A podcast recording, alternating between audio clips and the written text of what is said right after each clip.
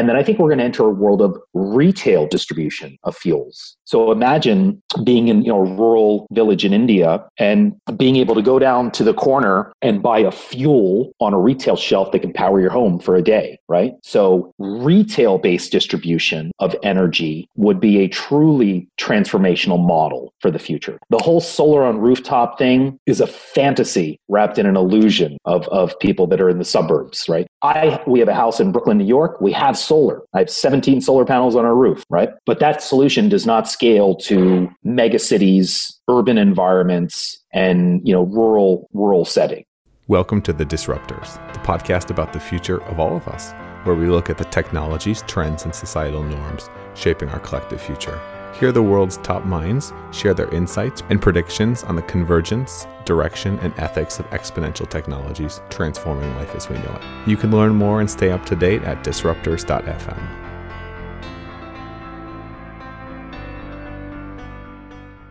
What if I told you that electric vehicles was not the answer and Elon was all wrong? In today's episode, we've got Garry Golden on the program. Gary's a professionally trained futurist who writes, speaks, and consults on complex issues shaping society and business in the twenty-first century. He's consulted for the Fortune five hundred, governmental agencies, the U S Army, and many more on issues related to transportation, mobility, food safety and health, the future of portable power, financial services, and much more. He teaches an online course on the future of energy and environment through the University of Houston Futures Studies, was a founding editor of the energy roadmap dot com, and has co-written numerous papers, including The Future of the Social Web, The Future of Green as a Business Strategy, published by Future Think, and much more. In today's episode, we discuss the future of energy consumption and the grid, why Garry isn't sold on electric vehicles and battery technology, the four types of futures and what they mean for society, how we save the planet while still using fuel, why consciousness could be a problem with A I, and the reason politicians pull progress backwards. And now, without further ado, I give you Garry Golden.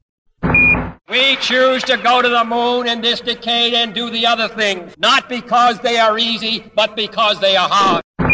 So I've heard you speak about the four F's or the four futures before, and I wanted to jump straight to that before we go a little bit further out. Sure. Uh, so so in, in the world of, of foresight, there's a framework called Four Futures. And what it essentially does is helps people think about archetypes of how the world might be different. So you take the future of a of a company, an industry, a country, and you can imagine there are four archetypes, right? So one is just continuation. This is a, a world where, you know, the wind's blowing, you got your sails out wide, and you just continue to grow. Things are good. Still do what you do today in the future. Then the the, the second archetype is uh, a discipline constraint. This is where you look at the future and you say, we'll still likely do what we do today in five or ten or fifteen years, but there'll be stronger headwinds, right? More competition, more regulation, but fundamentally we're still the same organization. Then the third archetype is transformed. And, and this is where you go out and you look um, at your organization. You say, we're likely to do something completely different than what we do today. So either a new unit will emerge or the organization itself will fundamentally transform. And then the final archetype is uh, decline collapse. And this is where you look at the world and you say, you know, this is how the world is going, and we just don't have enough to turn the ship. And you, you enter this mindset of kind of managing the decline, and over a period of time, the organization essentially collapses. So those are the models, and, and the framework was developed by uh, Jim Dator, who was a professor of future studies at the University of Hawaii. And it's just a great way for organizations to think in terms of a range of plausible outcomes from their organization. Well, not just organizations, you can also go bigger picture. Well, how would you think about it in terms of bigger picture? Because I imagine there will be different aspects of each that apply to different parts of the economy. But on the overall, how do you yeah. think about where we are from an economic perspective? What's up, what's down? Yeah. So it's it, it it certainly can be applied beyond the organization. So you could think in terms of a city, a state, a nation, a community, a society, um, and anything that has any kind of system that has shared processes and desired outcomes can think about their future across this four future spectrum. Where do you think we are today in reference to that? We're, we're moving forward. Yeah. You could say the, the stats show that the world's getting much better than it's ever been, and yet we feel more divided than we've ever been. Yeah. So I, I, you know, I tend to, I, I tend to, to lean towards the progress theory of social change. Uh, you know, I, I tend to believe that despite all of our problems in the world that exist today, and all the problems that we know will exist, and new problems that will emerge in the future, the world is getting better slowly. Like by by, you know, the most objective objective measures of just quality of life, violence, things of that nature, the world is getting better. You know, the, the big exception there is likely to be our natural environment, but that also could turn the corner at some point. But o- overall, I'd say the, the sentiment of the world falling apart and we've never been so divided doesn't really align with the big picture. We've always been divided. We've always had tribes. We've always had conflict between groups. This is just our generation's turn. Do you think we need to get rid of, well, what would you say is the driving factor of the, the separatism? Would you say it's social media? Would you say it's the advertising economy? Would you say it's something else entirely? Yeah, I, I think it's part of it is just human nature, and and you know, social media certainly has an impact in its ability to amplify more uh, closed community kind of tribe dynamics. But overall, I think it's um, it, it's something that is deep in the human psyche that we prefer to, you know, associate ourselves with people that are like us. And uh, when we kind of cling to that small community mindset, you know, for better or worse, I think that's how most people in the world continue to exist today. And the exception are, are individuals that are able to have a more integrated, open uh, view of of a, of a global society. Which usually happens from education and travel. Yeah, education and travel. Is, is, should that those, be something those, that's mandatory? I would say so. I mean, uh, overall, if, if, you know, if, if I had the, uh, or if I were king for a day, I think the, the the the policy framework that I would generate would be to create a more civic culture in, in every society, right? I, I think we, when you think about the cycle of things, I think we are entering and need to enter a future where people see the world as bigger than themselves. And I think that may begin with a sense, it may require us to enforce kind of a sense of nation, a sense of kind of statehood, and then go beyond that, once you've experienced that, go beyond that to kind of a global shared experience, and, and absolutely education and travel are part of that. And I am not someone that would shy away from a, you know, a mandatory civil service requirement. I think that in our time and place today, that could be an interesting public policy for more nations to explore. How do we avoid patriotism? Because it's it's poisonous to our future. So, you know, there, there, there are poisonous aspects of patriotism. You know, there are poisonous aspects of nationalism, but there are a lot of good things as well. It, you know, the idea of a nation is relatively new. You know, you, you could go back maybe one hundred, one hundred fifty years, two hundred years, but it's relatively new for society. And what it allowed to do, what it allowed people to do is move beyond hyper-localized senses of identity and community. So I don't think that patriotism itself is negative by default. I think that there are positive aspects of that collective identity that we can tap into and do our best to minimize the, the, the negative, us versus them patriotism. What would you think about forced psychedelic experiences? I've heard from quite a few people that this is a great way to feel at one with, and, and this is completely off topic, but thoughts?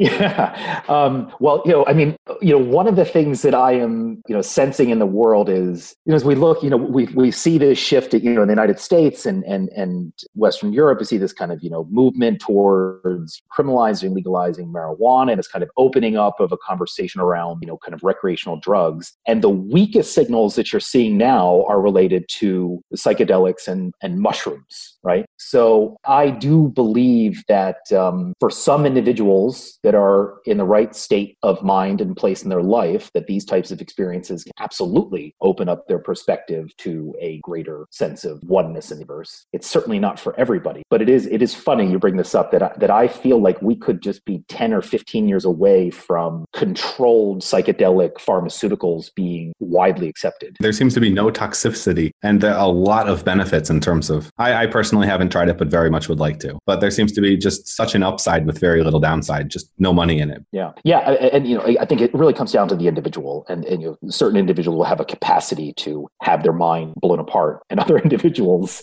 just don't have that capacity. capacity. But it, but it is, it is fascinating. And, and where you see the, you know, the conversation being led, uh, uh, Michael Pollan just had a book released not too long ago, uh, Johns Hopkins, uh, looking at kind of mushroom, magic mushrooms being used for treatment uh, with individuals that P- have P T S D. I believe last month in, in the fall of two thousand eighteen, John, a group from Johns Hopkins Hopkins made a recommendation to kind of reclassify mushrooms uh, into a more mild category for treatment. So you can absolutely see that type of conversation evolving in, in, in the next ten years. Yeah, it helps people, especially on death row. If you know you're going to die, at least if you can accept it, that's a that's a thing. That would be one of the more unfortunate, you know, places you'd have to apply it. But it's uh, there. There are other people that are more trained that could speak to that better than myself. How do you think about creativity and innovation? Speaking of, microdosing is all the rage right now in Silicon Valley.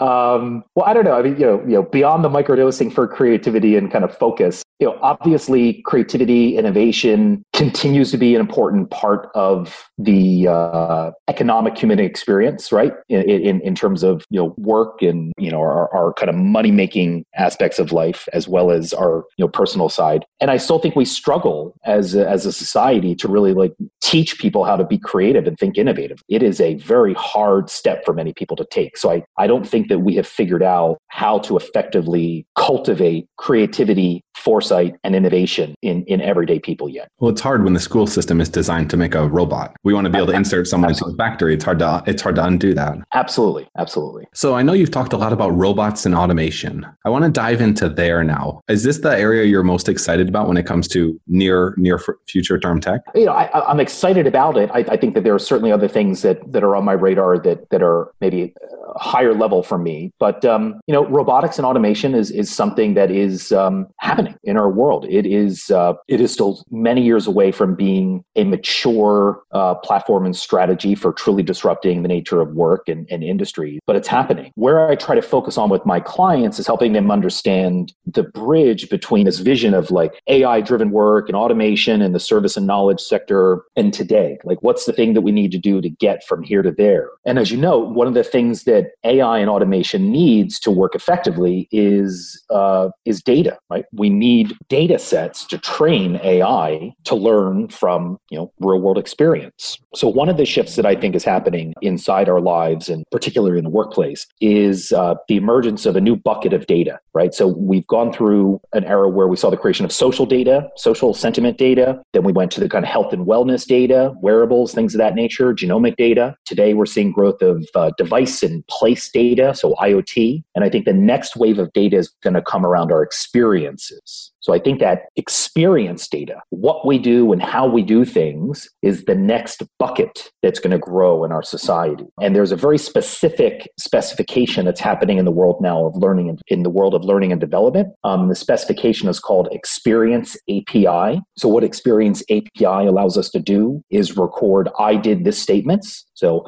I read this article, I watched this video, I taught this class, I mentored with this person. It can be very big picture experiences, or it can be very granular. But this type of signal for me that we're going to begin c- capturing experiences could be the next step towards A I and automation inside the workplace. So I don't think we get to this future of automation and, and A I without capturing experience data in our lives in terms of how we learn and how we work. What would be some use cases for this experiential data? I'm trying to trying to visualize it better. Yeah. So so well the, the, the shift is you know, so so ten, fifteen years ago we saw the emergence of our social graph, right? So a a, a graph is like a mind map. It's a network model of structuring data as opposed to rows and columns. Graphs are um, nodes, which are circles. Those are people, place, things. And then the connection, the relationship between the other. So Facebook is a social graph. Google is a link graph. Pinterest is, you know, a product graph. But this social graph emerged over the past ten, fifteen years. And uh, at that time, nobody wanted a social graph. Nobody knew what the social graph was. And now that data Data, that social graph data, is the most valuable digital asset in the world,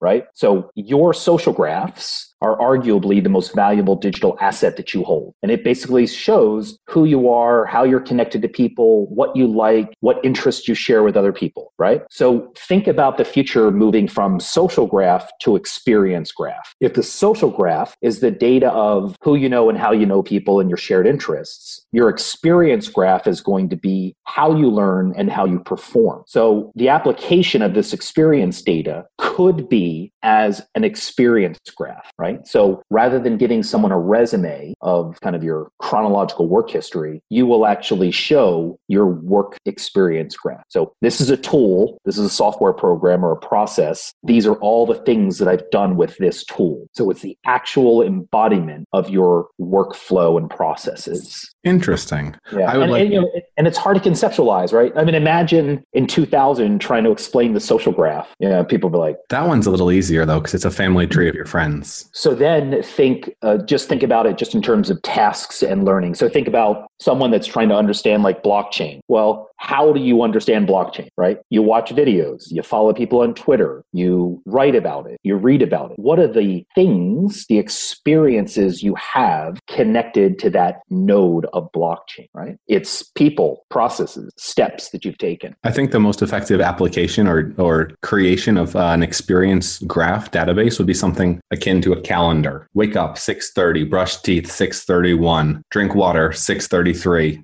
That would be yeah. Yeah, so a that, simple way. Like that's the um, that's the like full power quantified self experience graph. Uh, I think that there will be some people that will want that, but most people may want more. That's a little too creepy for some people. Some people may want it to be more like there are more walls. I don't want to capture when I brushed my teeth, but I do want to capture when I watched a, a TED Talk or when I read a new book. Whatever makes me look good, essentially. Yeah. And and look, and there in this experience graph scenario, there will be people that are going to try to game it. There are going to be people try to abuse it.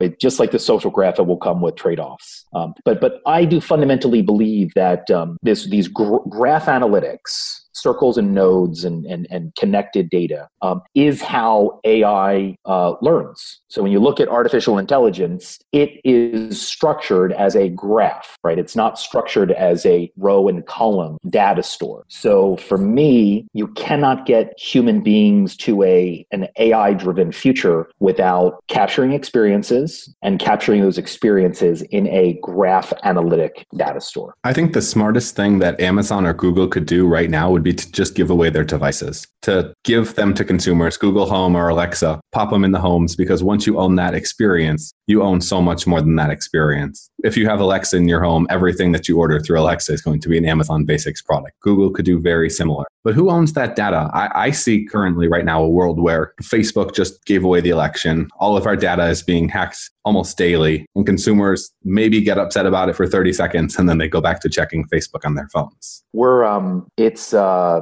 it's not good.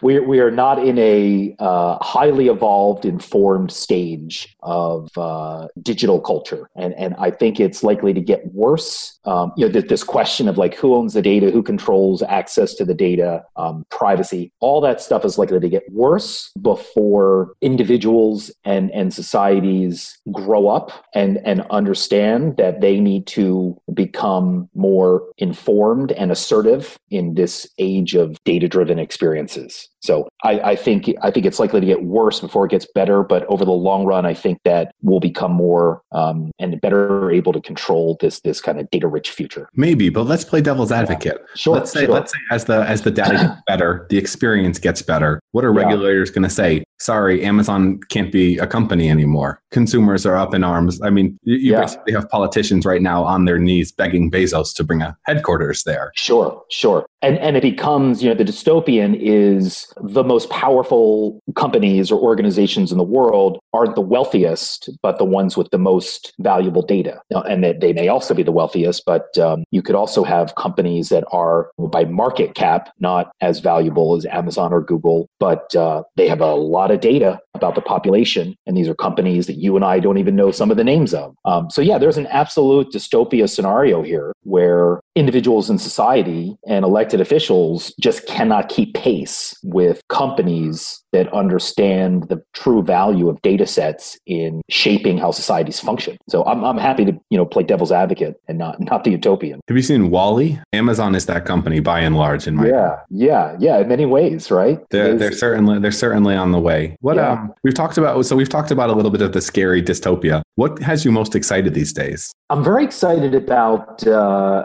the world of energy is very exciting. So it, you know, we tend to be an information technology focused kind of society. society these days, right? I T is is incredibly important, but we are we are transforming the world's uh, energy systems, right? And and just look by like sector, energy and transportation are the two largest sectors in in the world, and we are finally starting to see deeper decarbonization of of the energy world. So I'm very excited. You know, I'm all about solar and wind and all those things, but I I am someone that believes deeply in uh, molecule fuels. I'm someone that believes that you cannot decarbonize industry and transportation without having fuel. You need to have molecules. You can't do it with electrons and batteries. So Why? I'm very excited.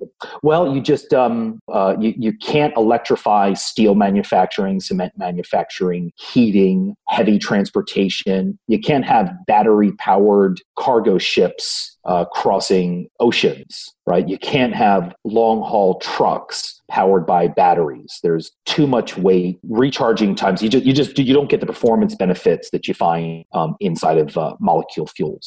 I would say never say never. I imagine within the next ten years we'll have something very similar to Moore's law, but with the power function of batteries. If you look at the ability of a fusion reactor to have energy in an almost infinitesimally small form, I don't see why we couldn't have energy storage with almost infinitesimally small size, able yeah. to have very very large quantities of energy. Sure. So it, anything is possible, absolutely. But th- there are laws of physics. When you look at when you look at a battery, you basically contain within that battery, you know, the oxidant, the oxidizer, and and and the stored energy, right? The whether it's lithium or something, right? You you contain both of those things. The alternative to a battery is a fuel cell, which is a essentially a solid state power plant. And when you have a fuel cell, inside that fuel cell, you're combining the fuel and oxygen. So you will never be able to, and, and, and you know, you said never say never, but laws of physics, right? When you look at basic battery chemistry, battery chemistry, not fusion or some crazy non-battery thing, you'll never be able to have the oxygen side combined with, with the, the lithium and um, compared to the fuel versus, you know, separate fuel versus the oxygen. Like you just, because those things are separated and you'll always be able to have more fuel, take the oxygen in from the air. There is, there is a a power density advantage to having a fuel system. Batteries have their limitations. They they will certainly get better and cheaper, but they have their limitations. And when you think about like rapid charging, supercharging, that that um, continuous that, charging. Well, but continuous charging, you'd have to have a power source, right? That places tremendous pressure on the structure of the battery material, and it also becomes very difficult to manage your power grid, right? Most people that are that are kind of um, you know very battery centric, kind of solar post battery changes the world centric, have no idea how the actual power grid functions, right? Like the cost of of meeting base load and peak demands. And do you think um, the future is the grid, though? I know right now most yeah. third world countries are leapfrogging the overly expensive grid. I think I think the future is. Uh, is going to be a combination of, of there will be some grids, right? The grids aren't going to go away in places where they exist. I think pipelines are going to become increasingly important. Pipelines carry, you know, ten times as much energy as, as an electrical wire. So a pipeline that has gas in it is both storage and transportation, distribution of the energy. And then I think we're going to enter a world of retail distribution of fuels. So imagine being in, you know, a rural village in India and being able to go down to the corner and buy a fuel on a retail shelf that can power your home for a day, right? So retail-based distribution of energy would be a truly transformational model for the future. The whole solar on rooftop thing is a fantasy wrapped in an illusion of, of people that are in the suburbs, right? I we have a house in Brooklyn, New York. We have solar. I have seventeen solar panels on our roof, right? But that solution does not scale to mega cities, urban environments, and, you know, rural rural settings, right? So distributed energy, I think the biggest the biggest breakthrough could be retail shelf distribution of electricity. That would be the big disruptor. You sell it where you sell rice and, and other foods. I was in Thailand one time coming back on a motorbike. We ran out of fuel, so we had to stop at a, a grocery store and g- grab some liquor and pour it into the engine to keep going. Yeah. Retail exactly. Distribution of energy. It, what, it would be big. What technology are you most excited about these days? Well, I'm, I'm, I'm most excited about uh, fuel cells. I think that the world needs power plants. The world needs a new engine. Uh, we don't need a storage device. We need something that can be fueled and deliver energy. The most versatile energy solution for the future is a fuel cell. It can, it can be used in trucks and boats and airplanes and rail. It can be shrunk down to the size of a phone, so you never have to plug in your phone anymore. You just refuel it. Fuel cells can be scaled up to the size of a shipping container and power schools and hospitals. I do not see, yeah, like solar plus battery being the scalable solution for the world. I, I think we need a revolution in a power plant model. Where do you see the most cutting edge work happening right now? In that space, it's the, the most cutting edge uh, work is in it, it, the area is called power to gas. Power to gas. So one of the things we have in the world is, um, uh, so we have all this wind and solar coming online, and because it's difficult to integrate all that energy into the into the grid's, you know, natural dynamic, we curtail a lot of that energy. So China wastes hundreds of millions of dollars a year in wind energy. The state of Texas curtails hundreds of millions of dollars each year of, of wind energy they can't use because it is electrons, because it's electricity. So power to gas is the idea of converting power, which is electricity, into gas, which is hydrogen. And you do that by converting water into hydrogen and oxygen using uh, electrolysis. And right now there is a falling cost curve in what are referred to as PEM electrolyzers.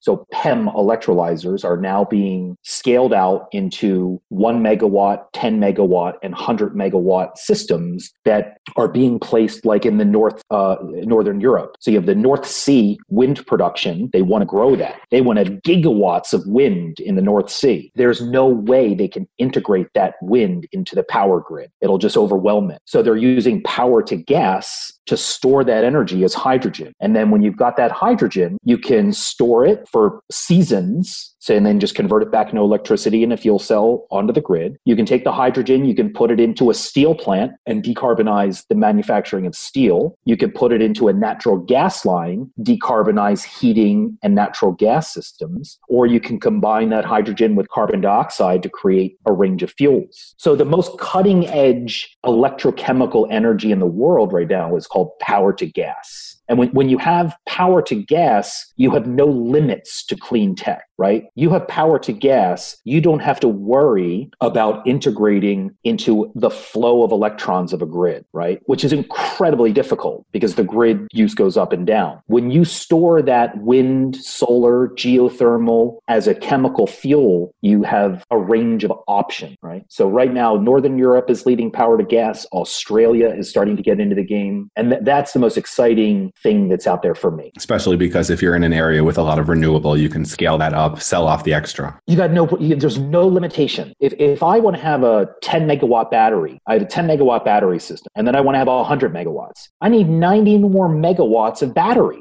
right? If I want to go from ten megawatts to one hundred megawatts of, of, of uh, hydrogen, I just need bigger tanks. I don't need the complex chemistry of a battery. I just need more tanks. So think about like Iceland. Iceland could turn on the spigot of geothermal, right? Once you have once you have hydrogen as a storage mechanism embraced by a global system, right? You've got the shipping and all that stuff. You can literally just turn on the spigot of renewables and clean tech because you no longer have an energy storage problem. Why isn't this talked about more often? Well, in the United States, it's not talked about because we're dominated by largely by Silicon Valley. Uh, the clean tech conversation is dominated by people in Southern California that like batteries. They think that fuel cells and hydrogen are a farce. They think it's, you know, they have all these reasons they hate it, and they dominate the conversation in social media and kind of the main media world. So it's an internal bias within the United States. In Europe, it's talked about a lot. It's a, a German utility and a German gas network just signed an agreement to basically combine gas and grid. So in Europe, they're talking about it. In Asia, they're talking about it. But the United States tends to follow the the lead of the most advanced kind of techno culture. And right now, people in California, they've got lots of sunshine and batteries are here and now. And it's just, uh, it's the holy grail for them. And I, I just, I think they're, they don't understand what they're talking about. Elon, Elon, we're calling you out. Yeah, we need to get you on the podcast. I, I just, you know, it's just, uh, you, you can't, you can't, um, you can't, if you have a garage that you pull your, do you have a garage that you can park your, no, I live, I don't have a garage. Go to China. Those people don't have garages to park their cars in. You know, you're never going to recharge your transportation fleet, right? It's just not going to happen. They're doing really interesting stuff actually in China, making every single bus stop uh, a supercharger. So the buses are ch- charged just while dropping people on and off, and then are able to continue continuously with battery power. But that's China. Yeah, that, and China does very different things. But I, I think that those are kind of uh, those those types of uh, technologies are. It's like the um, solar solar road. It's like it looks good, sounds creative, but just doesn't scale. Yeah, you, you can't. So you think when that bus pulls up, it may get seconds of a charge, right? And it, it needs hours of a charge. The grid is stressed when you, when you do that. So let's imagine every bus stop on a nine mile route is is has a supercharger at it. Imagine being the grid operator and seeing like these spikes every five minutes. You get this massive surge on on your uh, demand side. That's not going to scale. That doesn't okay. scale. Yeah, but you know we can disagree on it. Yeah, I think buses, buses would stop at different times, so you wouldn't have as much of the surges. But I, yeah. I definitely see the point. Yeah. What problems are you most worried about going forward? Two or three big problems that yeah. either don't get talked about enough or you're most worried about? So I'm I'm worried about, uh, I think we have uh, misled a generation. Let, let's just, you know, let me, let me stop. I'm concerned that we don't understand the uh, challenges head around uh, demographics. Right? We don't talk enough about aging populations, right? We don't talk about how much it's going to cost to have hundreds of millions of baby boomers enter their, their seventies, eighties, and nineties. We don't talk about the costs associated with, uh, you know, having a high quality of life in a generation that doesn't have the money to to sustain that high quality of life. So I'm concerned about kind of the aging population demographic story. Do you want to talk about that one, or yeah, we can we can dive into that. Basically, yeah. people are supposed yeah. to die at sixty-three, and we're living longer, so your Social Security is screwed. Yeah, I mean, you just look at like like the the the wealth of of uh, baby boomers. There are there's a lot of wealth in that generation, but it, it's very skewed. The average baby boomer has like fifty thousand dollars in, in, in total assets. Yeah. Uh, you know, you, you need a million at least to get you through, you know, your older years. How are we going to deal with that? How are we going to deal with this wave of aging, aging boomers? The last baby boomer won't turn, won't turn sixty-five until twenty twenty-nine, right? So we haven't even started to see the impact in society. And how do we deal with, you know, dementia, Alzheimer's? How will you deal with a society that has tens of millions of individuals that just cognitively can't function alone? These are enormous challenges that, that individuals and families cannot deal with on their own. So I think we're going to need to rewrite the social contract around aging populations. Which is funny because the aging populations are typically the most conservative and least likely to want to help out others. Yeah. Ironic. Yeah. It's, it's too bad that it's too bad we didn't know years ago what we know now about health. A lot of those disease oh, are, are caused yeah. by just bad recommendations when it comes to health. Absolutely. Absolutely. Good Lord. Yeah. So how do you keep the, you know, how do you keep boomers working longer? How do you keep them engaged? How do you, you know, like the autonomous vehicle people are like, we want a- aging populations are our, that's our target group, right? So how do you kind of drive innovation towards uh, aging populations? Then like go outside U S and Western Europe, uh, Japan, or excuse me, uh, China in the twenty forties will age faster than any society ever on earth, right? There'll be more people in China over the age of sixty-five than there will be Americans. So, yeah. So see, see, they're willing to work harder though. So I, I, I think it would be less of a problem. Also, we'll see what happens with health in terms of health improvement. It's, it's, it's, you have to have breakthroughs. Mm. You have to have breakthroughs. In, in There's something like eight, eight thousand uh, Chinese individuals a day dying from cancer currently. That's yeah. a lot of people. Yeah. And, and that could be the, the saying with China has always been, uh, they need to get rich before they get old, and uh, they're not getting rich. They're not shifting to the consumer economy, and they're getting old. So, So a wild card geopolitical scenario is that the aging of China leads to a civil war in China, right? That the aging population liabilities in China leads to a social meltdown. And uh, and the worst case there could be kind of a breakup of China into different regions. Because their, their, their aging populations are rural and urban. The urban cities are young, rural are old. And, you know, we've seen how that plays out in other places. Yes. With, uh, with the baby boomers in the U S, it's especially scary because all these kids are going to get college educations and have tons of debt and no jobs. Yep. Yep. Any other any other big? Yeah. And then I think the other big one is uh, I think we've we've with the with the millennials. Um, you know, I think we've we've uh, kind of sent a message to them that you're digital natives.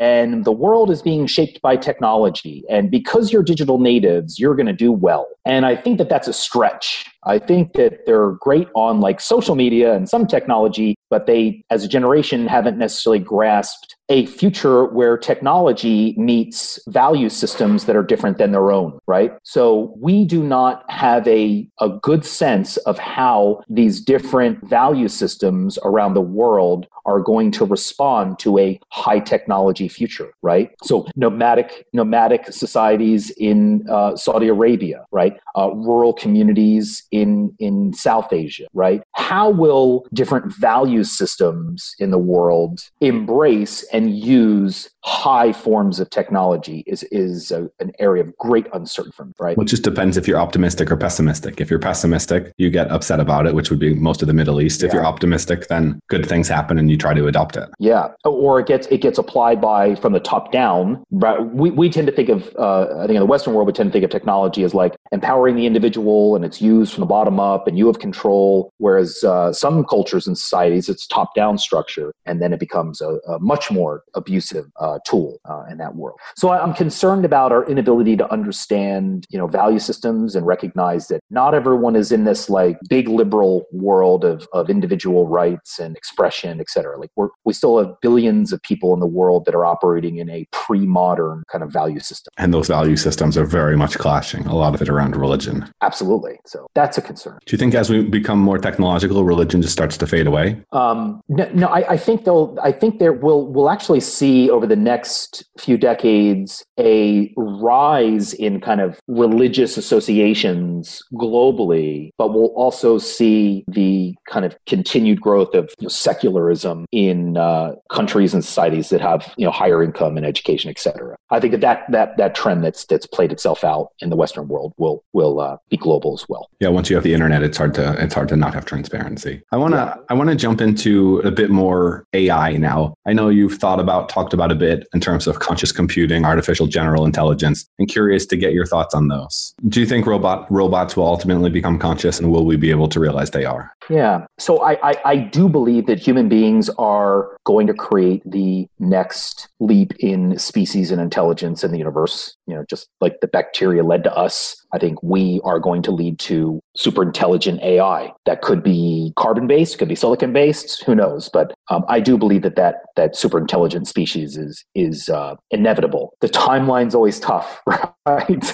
I mean, you know, you listen to the Ray Kurzweils of the world, and you know, it's uh, it's a story. It's twenty years yeah, every it's time. Twenty years, and you know, he, but he's been pretty consistent with like kind of twenty twenty nine to twenty thirty five. I'll even go out to twenty forty two. I'll still be around then, you know, barring I don't get hit by a bus. I don't know that it'll happen that quickly, but I do think that by the end of this century, we will have this great discontinuity. I, I do think by the end of the century, which is in the within the lifetime of my children, that we will have this emergence. And um, I don't know. I you know th- there are different ways. Again, like you said, whether you're a pessimist or an optimist, there's the whole line of like you know the way we look at flowers and trees growing, and we, you know, we appreciate them, but we don't really think too much about their experience. And maybe these A I super intelligent things will look at us that way. Like, let's check in with the humans now, and they're just off doing their own thing. About- Right, the they're, off, they're off doing their own thing, and uh, they don't pay much attention to us. Um, I don't think we'll get slaughtered. I don't think. I think it'll be a. I think it'll be a co-evolution scenario. Do you think consciousness is a function of intelligence, or um, may we create A I that has no consciousness? So yeah, this this gets out of my pay grade because I I still struggle to like you know define these things. You know, I think there is an emergent aspect to consciousness. And they will have something that is consciousness-like and it will exhibit all the things that we perceive to be conscious. I I, I think it's going to be par par. The scary thing is, either way, it will appear to us to be it conscious. Will appear, yeah. We we anthropomorphize dogs, yeah.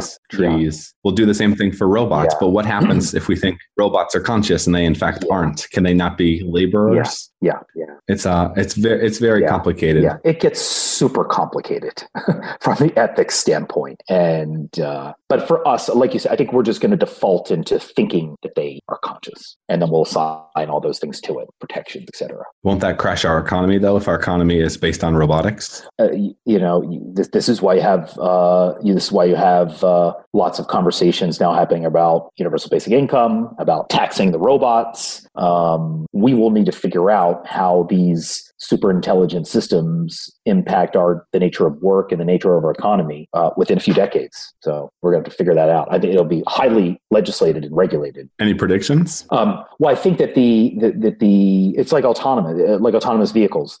The future of autonomous vehicles for me is going to be a hyper-regulated, almost centralized future, and I think that A I is going to have significant restrictions and frameworks to contain it. So I, I, I think that A I will will emerge as an economic driver for society, but it's going to have a lot of constraints, I think, required around it for any company that wants to introduce it. I would agree. I think it's challenging for the chimps to box in the human ultimately, yeah. unless you have a lot of stake. So we will have to we will have to see how that plays yeah. out. I know the problem I have. I can see definitely the the danger side of the argument. The problem I have with people who are willing to say that there's no danger whatsoever is they're kind of like Mark Zuckerberg. They're just completely ignorant and assume everything is good because when we connect everyone online, then everyone's going to be happy and sing kumbaya, yeah. right? And we'll, uh, yeah, we'll have to see. We'll have to see about that. What uh, what got you into this field? How'd you become a futurist? So I, um, as a as as a as a child, I had always been interested in social change. Right? I was always like, why? What is happening in this world? And one of the things was uh, I had a, a paper route when I was, you know, ten or eleven or something. And then at some point, a friend, I gave up the paper route and my friend came in maybe a week or two later and said, oh, my mother has your paper route. And she's got five other paper routes. And that's what she does for a living. And I remember as a real young, you know, teenager thinking, wow, like, why is an adult doing this child's job? And I started to think about the social change around the nature of work. And then I went, I lived in Nepal and India for two years, always been interested in social change. Like, how does society change? And then at some point, I became obsessed with space tourism. That was like the thing that brought me in. And I, you know, colonizing Mars, and I went to the Mars Society conference in Toronto, and I saw the word futurist, like maybe there was a futurist speaking, or I saw it in a brochure, and I went and I searched futurist and saw the program at the University of Houston. And uh, several years later, in two thousand three, went to the University of Houston Futures Studies program, graduated, and then I was in the field. So, so it was kind of a an, an a lifelong interest in social change, a realization that there are practicing futurists that have clients, and then the University of Houston program is what gave me the opportunity to bring those two things together. Were you a nerd growing up? Were there a sci-fi author or book that really motivated you or helped you think outside the box? This this is my this is the thing that always shocks people. I never read science fiction. Like I I, I read the Foundation series only so I could talk about it with the other futurists. But I never watched Star Trek. I never, I, I never had that sci-fi bug. It's always been more about social change, social change. You know, I was reading books like Salt, Cod, like social histories of things, more that than like sci-fi. I found the Foundation series. The, the books are a little bit slow. If you could cut like thirty percent out of the book, it would be yeah, great. Yeah. And look, I've got some good ones. I've, you know, Diamond Age, I'm revisiting that. I love sci-fi, you know, as, as a genre in the world. It just hasn't uh, been central to me becoming a futurist. What you learn, what you learn from traveling and living in India and Nepal, I imagine that was a bit transformational. Uh, it was definitely transformational. So I, I went there kicking and screaming, hating Western civilization. And I got there and I was like, wow, there's a lot of amazing things in, in uh, kind of this Hindu, Buddhist, South Asian monsoonal culture. And there are a lot of terrible things about this, this culture. So it, it was kind of my young twenties awakening that uh, people are the same everywhere you go. They've got a beautiful side and a terrible side. And, uh, you know, the way we do it in the West isn't so bad. So it's kind of a, an awakening and an acceptance for me. And, and you know, I do definitely, uh, you know, I went, was there for a year, went back for another year. I do definitely have a natural leaning toward the Hindu concept of the universe and big cycles and regurgitation of the same stories. You know, that that poetically sings to me, right? The the kind of Hindu Hindu construct of the story and the unfolding of the universe feels closest to the modern day scientific understanding of the universe. Well, we don't know what happened so. before the Big Bang. It's like you're playing the video game and shit, you yeah. gotta take it out and you put it back in, reset. But these, yeah, but the Hindus are just like, whatever happened, it happened a million times before. Like they're just, mm-hmm. it's like the turtles all the way down line, right? Yeah.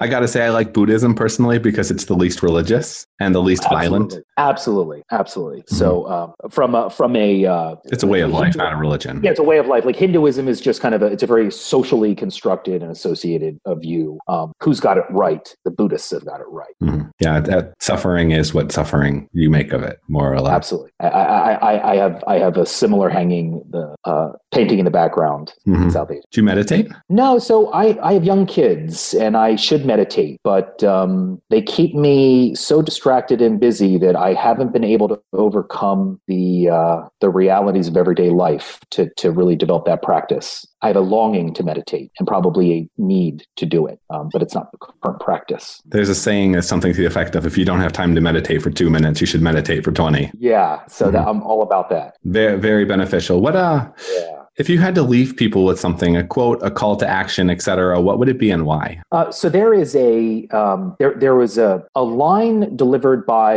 Yo-Yo Ma, who's a, a famous cellist musician. Uh, he was at, he was at the Kennedy Center Awards. He was receiving one of their esteemed awards. And he said, basically, you know, you get through his speech and he said, every day I wake up and move th- toward the things I don't understand. Every day I wake up and move toward the things I don't understand. And that's kind of the, that's why I'm a futurist. For me, that, that desire to move toward uncertainty, toward the things that we don't understand is the essence of futurist thinking. So that's kind of my call to action for people, is to wake up and go toward the things that you don't understand. When you stop learning, you start dying. I have one last question for you, and that's outside of what we've talked about today. I want a bold contrarian prediction with a timeline. It's perfectly fine to be wrong. And I know everyone hates doing it, but it's yeah. that goes into it that makes it valuable. Give me the theme. Anything you like. Um, so I would say we will be a fully carbon neutral society by twenty sixty. We better hope so. We got a we got a race on our hands. We're uh, we're bailing water out of the ship and trying to make it to port like Jack Sparrow. It's not pretty.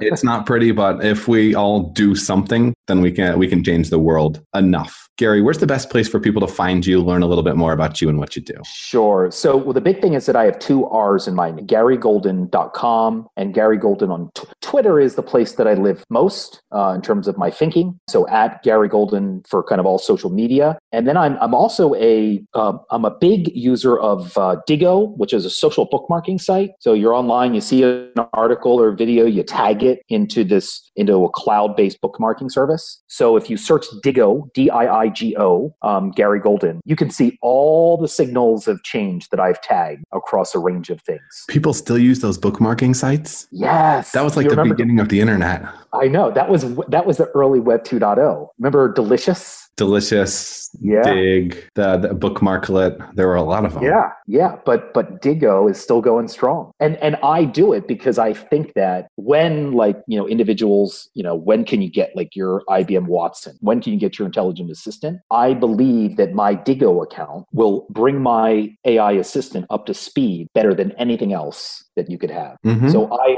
I take photos all the time because I know that the A I is going to want to see a visual representation of my life, and I tag everything. That would so be I great. Think. So if we can if we can grow yeah. a body or put a face on someone, we can kill you, replace you, and it knows exactly how to be you. Go uh, exactly Tom Cruise style. Garry, thanks thanks for coming on. It's been a lot of fun. Yeah, thanks, Matt. If you Talk guys have enjoyed this, check out Garry. Check out the podcast. You can find me as well on Twitter at Matt Ward I O. It's a little bit harder when you don't have a unique name. Thanks, Garry. Thank you. Be the change you want to see in the world. That's something I strive towards and fail towards every single day. If you enjoy this podcast, if you think the world could benefit from conversations like this, the greatest compliment you can give us is referring to The Disruptors to a friend or talking about us on social media. Please take thirty seconds to do so. It would mean the world to us, and if we're lucky, help us build towards a better world. Thanks so much for listening. Thanks so much for helping us spread the message, and have a great day. If you want more of The Disruptors, you can subscribe to the podcast on iTunes or go to disruptors dot f m,